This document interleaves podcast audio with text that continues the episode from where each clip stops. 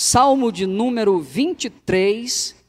Este é o salmo que nós queremos trazer uma palavra da parte do Senhor, nosso Deus, juntamente com você. Nosso desejo é que o Espírito Santo de Deus, que é o nosso amigo, que é o nosso companheiro, esteja visitando você de uma maneira toda especial, de uma forma toda especial, nesta noite de alegria, de adoração ao Senhor nosso Deus. O Salmo de número 23, ele nos diz assim: O Senhor é o meu pastor. A minha linguagem é um pouco diferente, a linguagem, a nova é, linguagem internacional, a NVI. Então você acompanhe. O Senhor é o meu pastor de nada terei falta.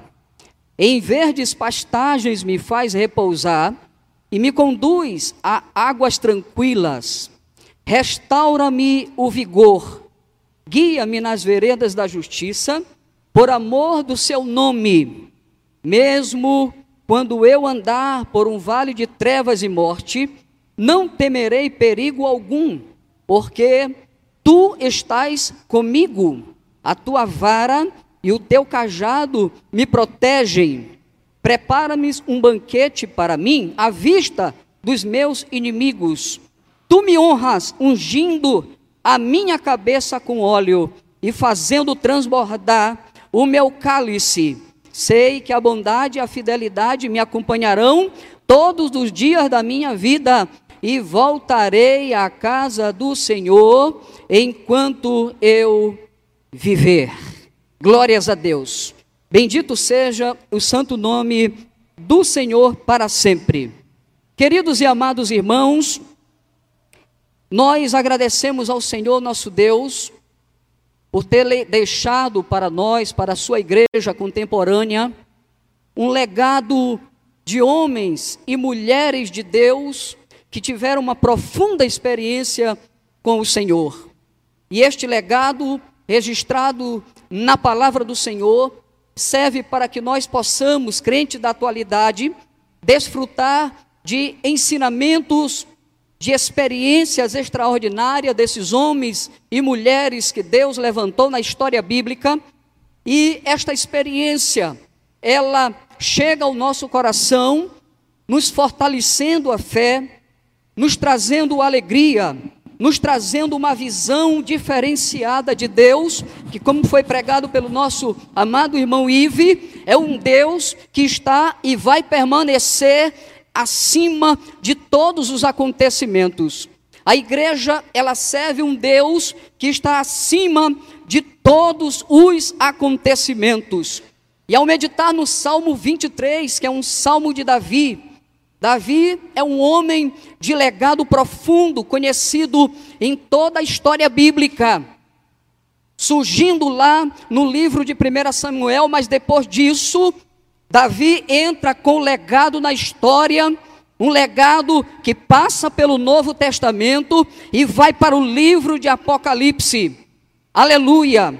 Este homem, embora nós não conheçamos a sua história quando criança, e a sua história como adolescente, nós podemos, conhecendo a Bíblia Sagrada e buscando informações acerca da Bíblia Sagrada, nós podemos entender que Davi foi, como os seus outros irmãos, ensinado no caminho do Senhor.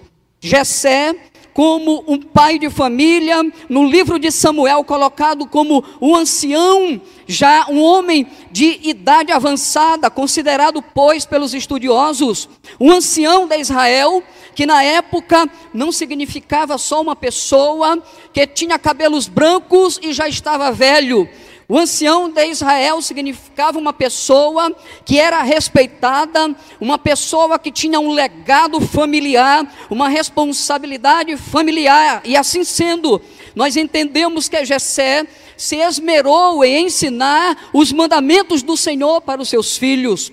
Jessé se responsabilizou, se dedicou em ensinar os caminhos do Senhor para os seus filhos, e dentre eles estava aquela criança chamada, chamada Davi. Mas parece que dentro dos seus filhos, Enquanto Jessé ensinava sobre a libertação do Egito, os feitos do Todo-Poderoso, trazendo com o braço forte o povo hebreu, tirando das garras de Faraó, atravessando o povo pelo meio do Mar Vermelho. Eu imagino Jessé nos cultos familiares, ensinando isso, mostrando isso, os feitos do Deus de Israel para os seus filhos falando do deserto dos 40 anos, como o Deus de Israel proveu coisas grandiosas para o seu povo, como o Senhor dava alimento quando não tinha alimento, mandava água quando não tinha água, e os filhos ali de Jessé ouviam as instruções do seu pai falando do poder daquele Deus tão maravilhoso como Jessé falava da travessia do Jordão, da queda das muralhas de Jericó. Eu acho que Davi, dentre os irmãos que ouviam aquela palavra, era aquele que abria o seu coração, a sua alma se encantava com os feitos do Deus Todo-Poderoso, e aquela palavra então entrava no seu coração, entrava na sua alma, a ponto de, quem sabe, Davi dizer: Eu quero caminhar com este Deus, eu preciso ter uma intimidade intimidade com esse Deus. Eu quero crescer, eu quero levar ele para minha adolescência, para minha juventude, e quando eu for maduro, eu quero ter experiências com esse Deus. Davi então vai crescendo nessas instruções divinas, aleluia, e quem sabe até o, o Gessé deu uma paradinha na história de Ruth.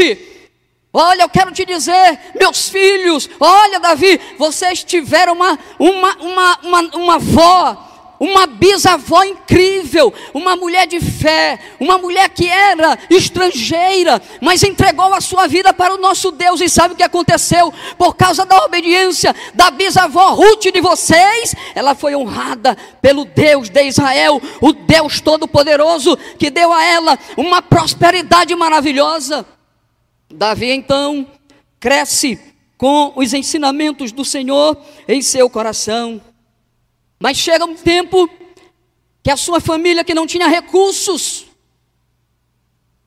não tinha bens e riquezas, precisou destinar alguém para tomar conta das ovelhas.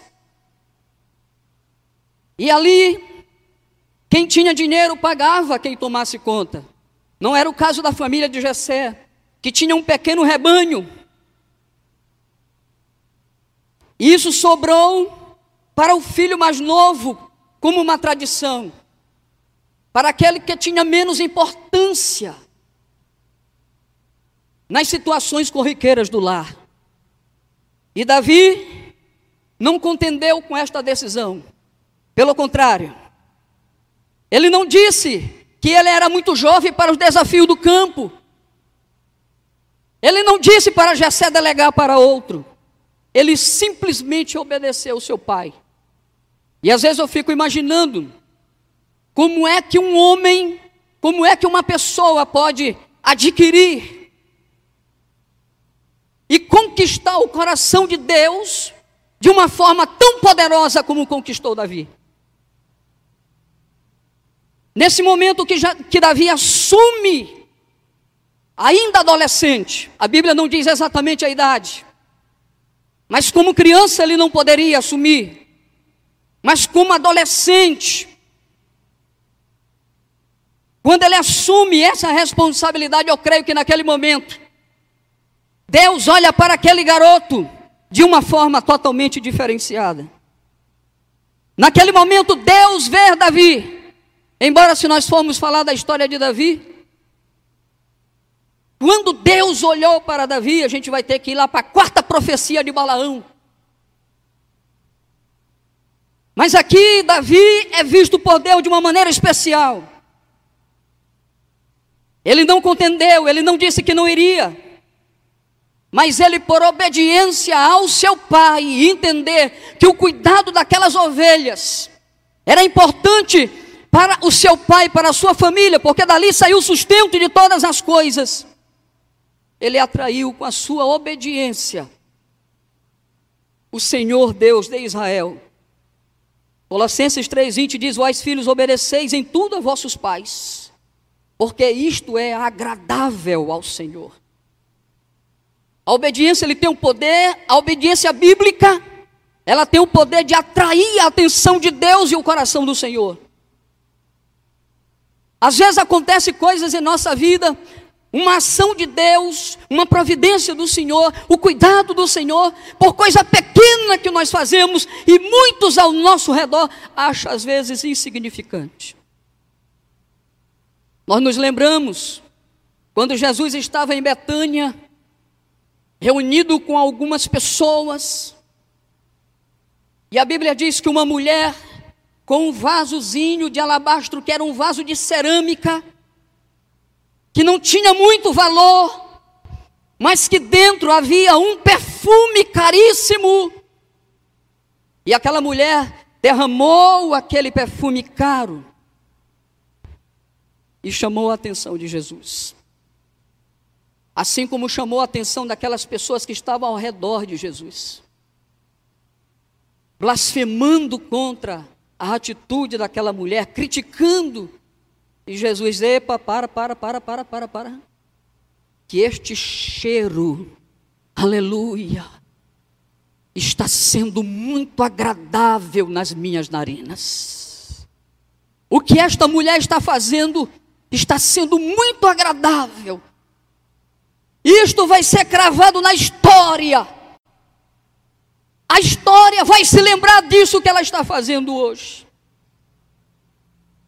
Davi resolve obedecer o seu pai, e é como se Davi, naquele momento, estivesse derramando diante de Deus um bálsamo agradável com a sua obediência.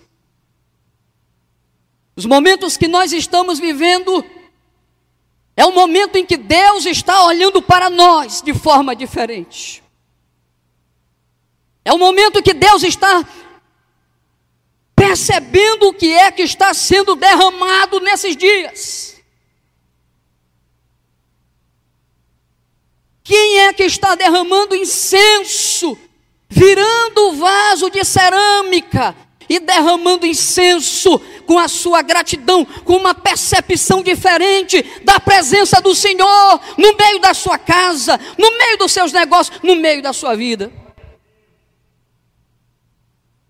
O céu não está parado. O Senhor está no controle, observando o que está acontecendo nos dias atuais. Davi resolveu derramar um incenso da obediência diante do Senhor, porque chegou o tempo de pastorear. No momento que Davi aceita entrar no campo, ele entra na escola de Deus. Deus precisava preparar alguém para ser rei. E Davi entra no campo, não era fácil trabalhar no campo. É só você ver a história de Jacó com Labão. Como era difícil tomar conta de ovelha. Até hoje é difícil tomar conta de ovelha, não é não, Ive? Ser pastor não é fácil, né? Não é não? Por isso que é melhor deixar Jesus chamar por detrás da malhada. Tem chamada de pastor, fica lá. Ele vai te buscar. Aleluia. Glórias a Deus. E nesta escola ele estreitou o seu relacionamento com Deus, na história do campo. Talvez os irmãos olhassem, ah, manda ele, ele é o menor, ele é mais fraco. Não tem utilidade mesmo dentro de casa, vai para o campo. E Davi, eu vou. E Deus pegou, vem meu filho, está matriculado na minha escola. Deus tem algumas escolas que às vezes ele chama o crente e matricula ele lá para ele aprender a ser adorador, para ele aprender a ser diferente nesta geração. Deus tem escola no campo, tem escola no vale, tem escola no deserto. De vez em quando ele matricula um para aperfeiçoamento e para ele usar como ele quer. Ele estreitou o seu relacionamento com Deus no campo. Lá ele aprendeu a ser adorador, lá ele aprendeu a ser tocador de harpa, lá ele aprendeu a ser salmista, lá ele aprendeu a confiar, a esperar no Senhor. Lá no campo, Davi foi aperfeiçoado para um dia ser o rei de Israel. Ele pecou. Sim, ele pecou. 2 Samuel 11, 12, fala o que foi que aconteceu. Ele se habilitou como pastor de ovelhas.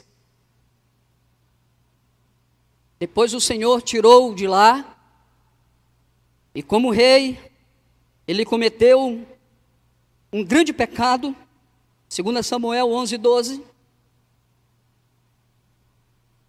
Mas eu tenho uma, uma frase que eu gosto muito de Charles Spurgeon, que ele diz assim: As ovelhas podem até cair na lama, mas só os porcos rolam nela. Profeta Natan chegou. Meu senhor, isso, isso, isso, isso. Ele merece morrer, esse cabra é ruim. Ele é o senhor. É o senhor que é esse cabra ruim. Acho que não demorou nem um minuto, Davi caiu prostrado em terra. A ovelha caiu na lama, mas não rolou, irmão Ive. Não rolou, porque a ovelha tem advogado. A ovelha, quando ela se levanta, tem advogado.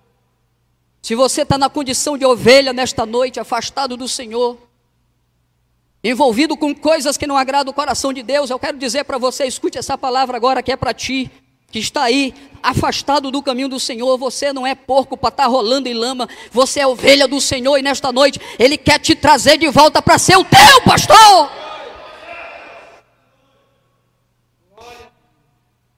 Aleluia. Ele se levantou,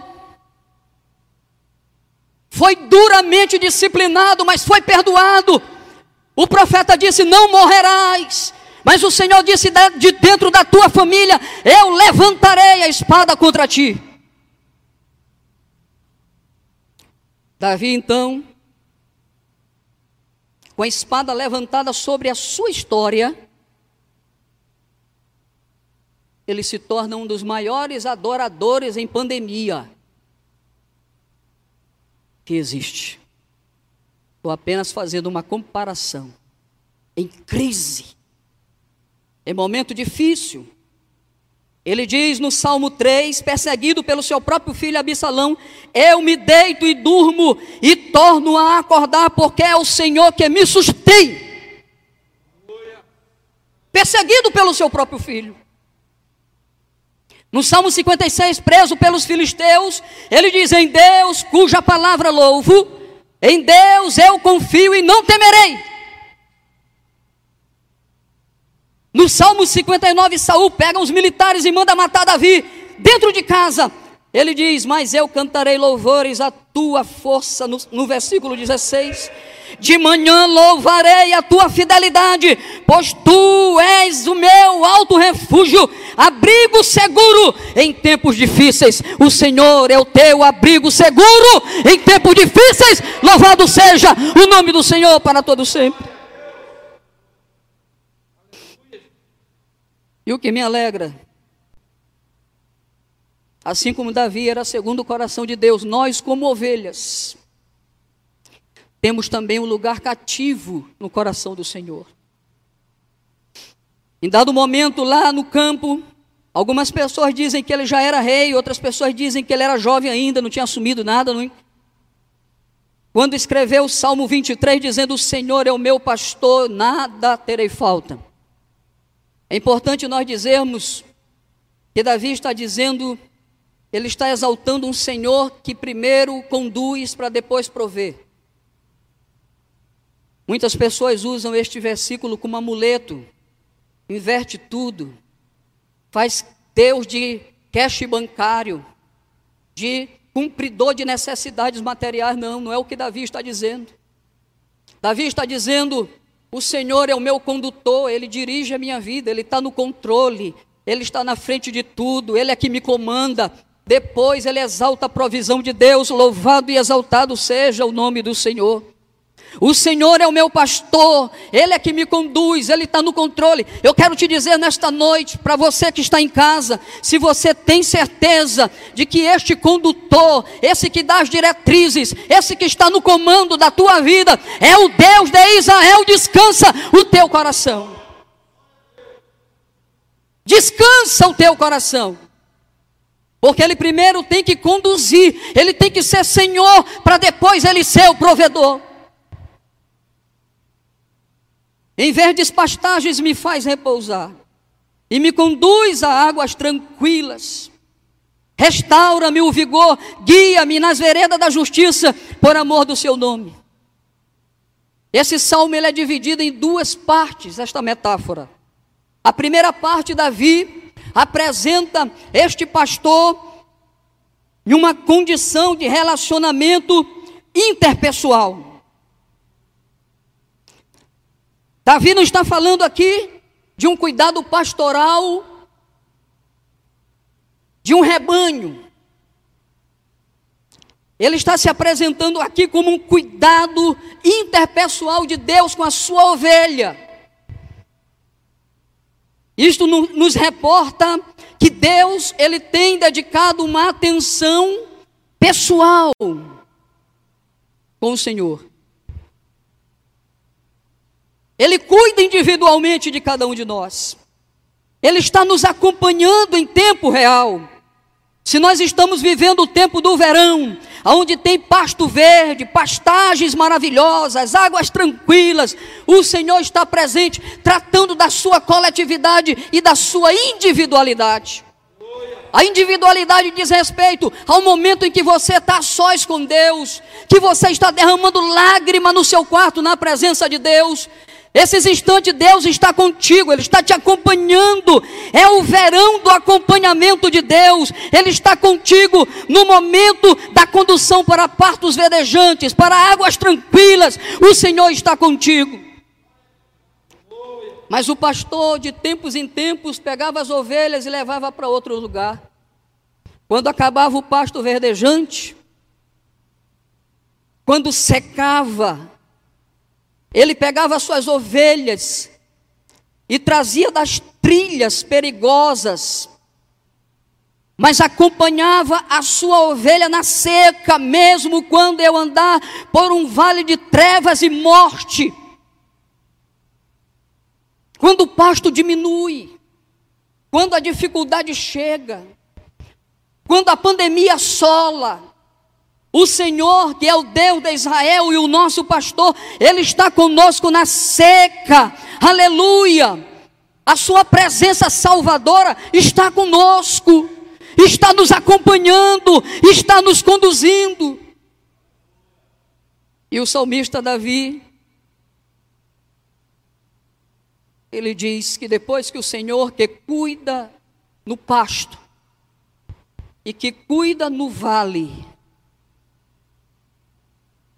ele prepara uma festa para os vitoriosos. Para aqueles que estavam no campo e creram. E sentiram a presença do Senhor. Aqueles que estavam no vale e creram. E sentiram a presença do Senhor. E continuaram sendo adoradores. E continuaram estreitando a comunhão com o Senhor.